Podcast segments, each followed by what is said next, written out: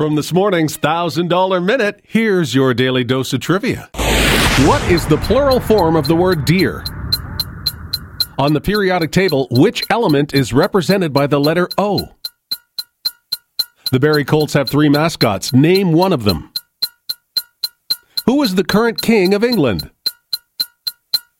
Mr. Dress Up was a Canadian children's television series that ran for 29 seasons. What were the original names of his puppet friends who lived in the treehouse? What organ in the human body is responsible for pumping blood? In chess, what is the name of the horse piece?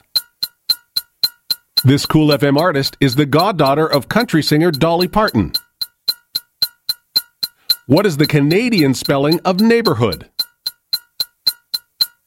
Dale ordered three meat lovers pizzas for a potluck lunch. Each pizza has 12 slices. How many slices of pizza will be taken to the potluck lunch if Dale ate three pieces on the way?